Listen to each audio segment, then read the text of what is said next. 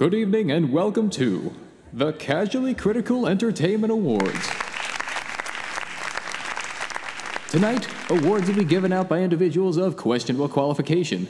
These men have pretentiously procured the optimal and the abysmal of this year's reviewed media in order to beat the dead horse one final time. and now, without further ado, your hosts, Daniel Carpenter and James Newton.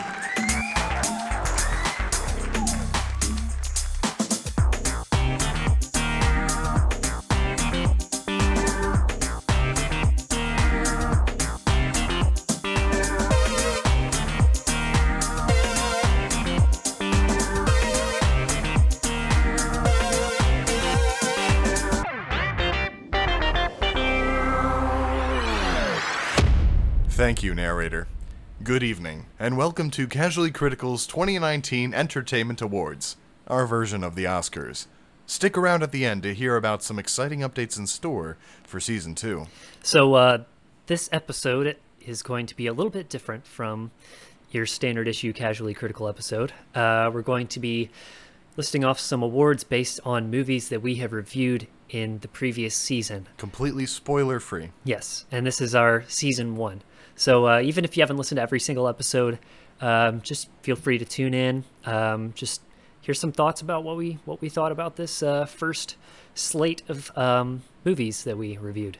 So uh, we'll be starting off with some bite-sized awards, which are just some quick random ideas that we had for awards that we thought would be kind of fun, and then uh, we'll sort of get into the nitty-gritty with stuff like outstanding achievement in acting, best franchise entry, um, best animation feature, and our personally given awards. Um, there are a few others in there that we'll go into. But yeah, that's what it's going to look like. We're going to try and keep it short and sweet for you this evening. Uh, we know you guys have to get to bed. It's kind of late. Um, Daniel and I have been in these suits for quite a while, and uh, Oh, most yeah. of the crowd has had too much champagne already. So here we go. I'm excited. Starting with our bite sized awards. Our 2019 Meme Fodder Award goes to Joker. If you've seen him dancing on the stairs, then you already know that this is the meme fodder of the decade Yeah, so far. This isn't exactly the most serious notes to start things on, but uh, it's true. Joker's Joker's memes are everywhere. Okay, up next we have the most memorable scene. And for us, that's the bathroom dancing scene from Joker. If you haven't seen it yet, you really should. This scene in particular really solidifies Joaquin Phoenix's performance as a terrifying enigma. Is he human? Is he snake? What is he? Our third bite-sized award goes to Best Action Scene, which was won pretty quickly by fighting Thanos on Titan in Avengers Infinity War. Every single fight on Titan, you might, you know, there's no specific one here. They're all good. Next, we have our most cringe inducing moment, which goes to If Only Marla Could See Me Now Flossing from Playmobil the movie. Feel free to watch our episode, because you really shouldn't need to see this movie. Yeah, just listen to the Uh, episode. We talk all about it. It's it's full of evil and hate.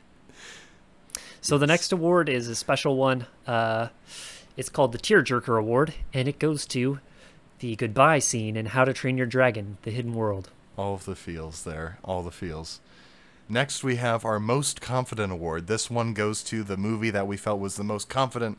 We talk all the time on the show about creative confidence being a plus, and this award had to go to Swiss Army Man for taking all the risks. Do all of them pay off? Not really, but it takes the risks, and it is inspiring to see such a unique style. You sort of get the feeling that the makers of this movie sort of did whatever they wanted to do, and uh, sometimes that's great, and sometimes that's really terrifying. So our our next award is the Good on Paper Award, uh, which basically means it it was a movie that had a lot of potential but was not executed well, uh, and that goes to The Incredibles 2. Next up, we have our Lemonade Award. This one we define as a movie that executed a very difficult premise rather well. And it goes to Jojo Rabbit.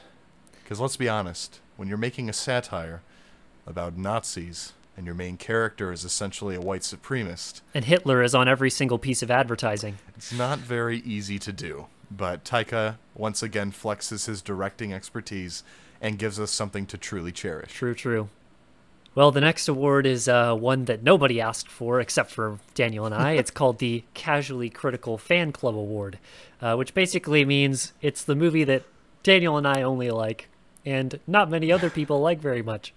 It goes to M. Night Shyamalan's Glass. Yay, Glass. Yay, Glass, we love it. Such an underrated film. If you hate it, that's okay, but we like it. Yes. Glass, welcome to the fan club. Yes. Next, we have an award that James and I just loved creating and thinking up. It's our. this is our dear friend, the Marketing Team Creative Influence Award. This goes to a production of entertainment that seemed to have a lot of directing, not from the director per se, but rather from the good old people over at their marketing department. And the award for this season goes to Frozen 2. Disney's sequel to their money making juggernaut and decent film, Frozen. I can think of at least 15 quality toys that would come out of that movie, Daniel. Probably more. At least. Yeah. And if the character changes a shirt at one point, I mean, that's another toy for you right there. Right? Right? You got all kinds of options. I'm excited to get my my Sven wearing. Oh shoot, that's not a person. Uh, um, so our next award, um, you know, whenever you just like, you just don't do anything well, but you just want to you want to pat him on the back for trying. Uh, this is called the Participation Award, uh, and it essentially goes to the most forgettable film that we have reviewed to date. Uh, and that goes and that to includes by us. yes, yes, and that film award goes to Justice League. Yeah, as soon as we walked out of the theater, most of it had already been repressed and then forgotten by James and myself specifically, but we're willing to bet also a lot of the people that saw it. Dust in the Wind. All right, guys. So that ends our bite sized awards, little fun things we had, little fun awards we had fun making. But the fun has really just begun because now we're on to the big awards. These awards celebrate achievements in acting, franchise installments, dumpster fires, and our most coveted award, the achievement in storytelling. And for those of you that have participated, stick around for Best Itch to Pitch coming in at the very end. Ooh. So to start, we have Outstanding Achievement in Acting. This award goes to an actor or actress that truly blew us away with their performance. And the winner is James McAvoy from Glass.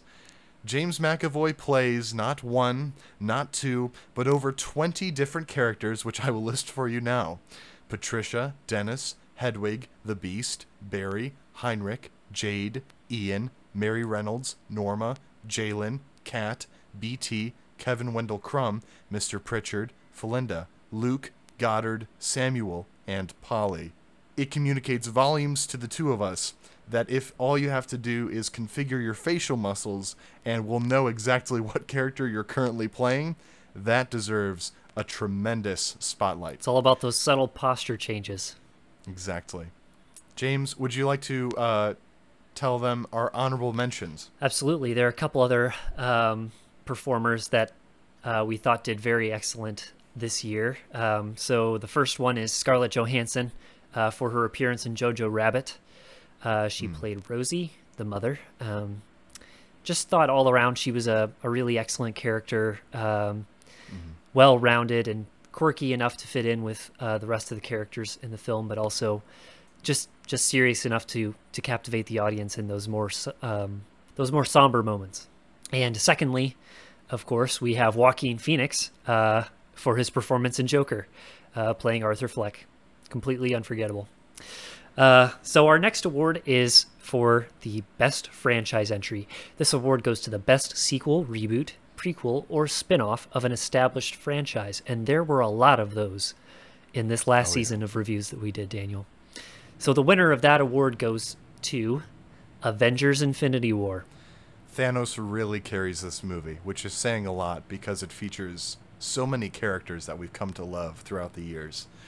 Although there was one honorable mention we felt very closely trailed behind Infinity War, but didn't quite make the cut. And that honorable mention of best franchise entry goes to How to Train Your Dragon: The Hidden World. It isn't easy being the second sequel in an established trilogy, especially one as beloved as How to Train Your Dragon, but the creative team really pulls it off here, nailing a lot of very difficult emotional beats. Next up, as an opposition to Best Franchise Entry, we have our Franchise Killer Award.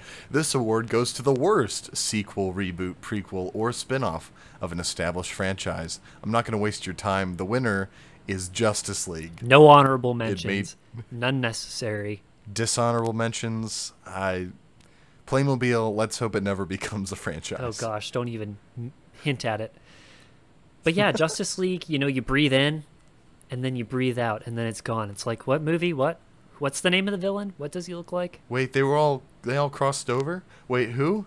You know your franchise is in a rough spot when three of your five main characters haven't even had a chance to be known by audiences beforehand. Right. So that leads us to our next award, uh, which goes to uh, the best animated feature that we have reviewed yet. And uh, the winner of that award is uh, The Incredibles. What? Wow.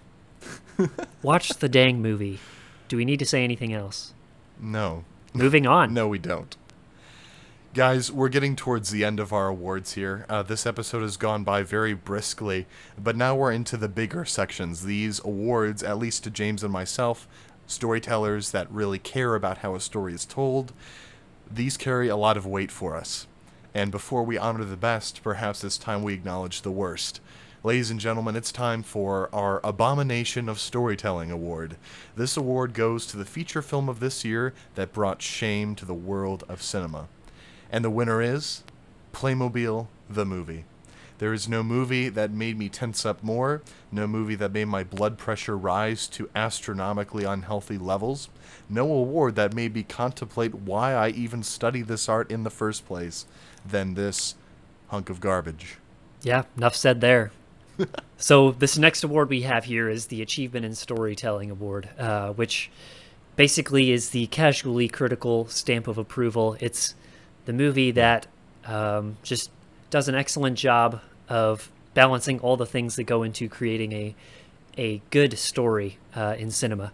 And uh, an important note is that the Achievement in Storytelling Award uh, exists outside of the world of The Incredibles. We love The Incredibles a lot, and it's just not going to be on the list for this one because it just wouldn't be fair. This is our equivalent of Best Picture. And the winner for Achievement in Storytelling goes to Jojo, Jojo Rabbit. Rabbit. So Jojo Rabbit uh, had everything going against it. Uh, this this film has been bounced around multiple times by different film companies, and Taika Waititi finally got it made, and it succeeded in so many ways. Um, it was funny, it was charming, it was heartfelt. It um, had a really great message that was not too heavy-handed. Uh, a lot about just sitting down and having good conversations with people really bring you closer together and help you understand each other, um, which is just a powerful thing to learn uh, in this day and age. Yeah, and just piggybacking off that, this movie had so much of what we love in our stories. It had an appropriate amount of risk taking and confidence in it, but unlike Swiss Army Man, there were a lot more risks that we felt paid off. There's a bigger payoff here. Taika Waititi, if there was any doubt that he is a competent director, then this should uh, completely eradicate those doubts. Uh, he knows what he's doing. Jojo Rabbit is it's a story that is very relevant today, especially with our political and social society being what it is, and yet the message it brings does not feel heavy handed or politically biased in the slightest. Yeah, and if we watch this movie, you know, in 10 years, it's still going to be just as powerful because the message is, is going to be relevant then, too. It's not it's not a timely message. It's just more appropriate um, as time has moved forward. Indeed. And now it's time for our honorable mentions for achievement in storytelling. And uh, this time, we're going to present our own options, kind of our versions for second place. James and I both agreed Jojo Rabbit would be the winner, but we also had our personal picks that we felt would be a strong second place. So let me go ahead and read the definition of achievement in storytelling because I did not include that. Um, it's important to clarify this award goes to the feature film that broke new ground in storytelling and inspired countless artists and moviegoers. So this is an influential movie that had a huge ripple effect in the film industry. Uh, so for me, I picked Joker. At first glance, you wouldn't expect it to be something that breaks new ground in storytelling. Uh, we already have several R rated superhero movies. We already have many dark and gritty films that have come out about superhero properties. And yet, this movie stands on its own, uh, not just because of Joaquin Phoenix and his amazing performance, but the level of risk and confidence that went into this story, especially because it does something incredibly controversial, at least potentially. It takes a beloved character, or at least characters, the Wayne family, and without spoiling anything, it does something a little bit different with them that is very risky, very hard to pull off. But uh, I feel that it did an excellent job in many different areas and deserves second place honorable mention. And my vote for honorable mention went to Avengers Infinity War. Uh, not that it's my favorite movie, not that I think that it is particularly more excellent than other movies, though it is a very it's a very solid movie. I would say that this movie broke new ground in the sense that it gave film companies everywhere uh, the biggest corporate franchising dream of how is it possible that we franchise uh, that we manage so many characters within a franchise at once? And they answered that question very boldly and very simply. They followed the villain throughout the whole story. The villain was the main character and had the most screen time in avengers infinity war. Um, and because of that they succeeded in in this massive juggling act that would be overwhelming to anybody. Uh, the russos um, are a very versatile pair of director producers. Um, and not only was this a feat in directing, but also a feat in producing. Um, there were a lot of resources that had to be dealt with in this movie, and they did it well. And this movie made billions and billions of dollars, as everyone predicted, and it did it with flying colors. Um, this is not a movie that you can easily find plot holes in. This is not a movie that um, feels like it wasn't earned in any way. Um, it's mm. it's a culmination of a lot of things uh, and is capstoned very well with Avengers Endgame to follow. If you get an uneasy feeling in your stomach, that's because it's time for the big guns. This is our creative dumpster fire reigning champion. Now, this award is a little bit different than all of our other awards in the sense that it is very much a championship award. This is not an Oscar esque award. Uh, the way we've defined our creative dumpster fire rating champion is it's an attempted work of art that makes one muse, if only Marla could see them now. This mistake of a story managed to somehow birth itself in the writing room and tarnish the entire entertainment industry all at the same time. We're honestly not sure which of these feats is more impressive. This award goes to the worst this award goes to the worst film reviewed by Casually Critical thus far. Winners can hold the award for multiple years. To no one's surprise, the winner is Playmobil, the movie. While this may not be very exciting, just wait. By the end of season two, we're going to be doing this again, and perhaps 2020 will birth some worthy competitors. Who will win? Who will beat our first ever champion, Playmobil? Who is the stinkiest? And it's not partic- it's not an answer I particularly want to find out the answer to, but here we are. All right. So that leads us to our our um, our last official award. Um, hmm. this is the best itch to pitch. Um, and for those of oh, you who finally, don't, finally something something good to discuss. Yeah, yeah, that'll this will um, this will cleanse your palate, Daniel. Don't worry for those of you who don't stick around to the end of our episodes, Itch to Pitch is a feature on this podcast uh, where fans um, submit film ideas and we discuss them. And uh, so there have been probably 15 um, pitches that we have discussed, and we've had a lot of fun with all of them, and we really appreciate your guys' contributions. Uh, this particular award is going to go to the strongest pitch that stood by itself in short concession with the really great discussion that we had. So it doesn't mm-hmm. hinge entirely on whether your pitch was good or bad, and it doesn't hinge entirely on whether our discussion was good or bad. Both of those things have to be the best. So uh, the winner of this is Villainous Roommates by Jacob from Oregon. This uh, this Itch to Pitch was a lot of fun to talk about. Uh, it was a great premise, and uh, I honestly want to see this. I want to see this made, and you guys can listen to this feature um, in the How to Train Your Dragon: The Hidden World review. Um, and the timestamp is 64 minutes and 26 seconds, and you can just jump in and go ahead and listen to it. It's probably about 20 minutes. If you guys are interested in submitting film ideas yourself and you want us to discuss it uh, in the way that we discuss other films, uh, you can go ahead and hit us up at uh, Facebook and Instagram at Casually Critical Podcast, or you could shoot us an email at casuallycriticalpodcast at gmail.com. All right, and the final two awards are going to be a little bit different. These are personally given awards. Uh, so for the other awards, James and I had uh, a lot of discussion and arrived at one uniform consensus. But these two awards are different because there are two winners one given by James and the other given by me. And no, there are no ties in this.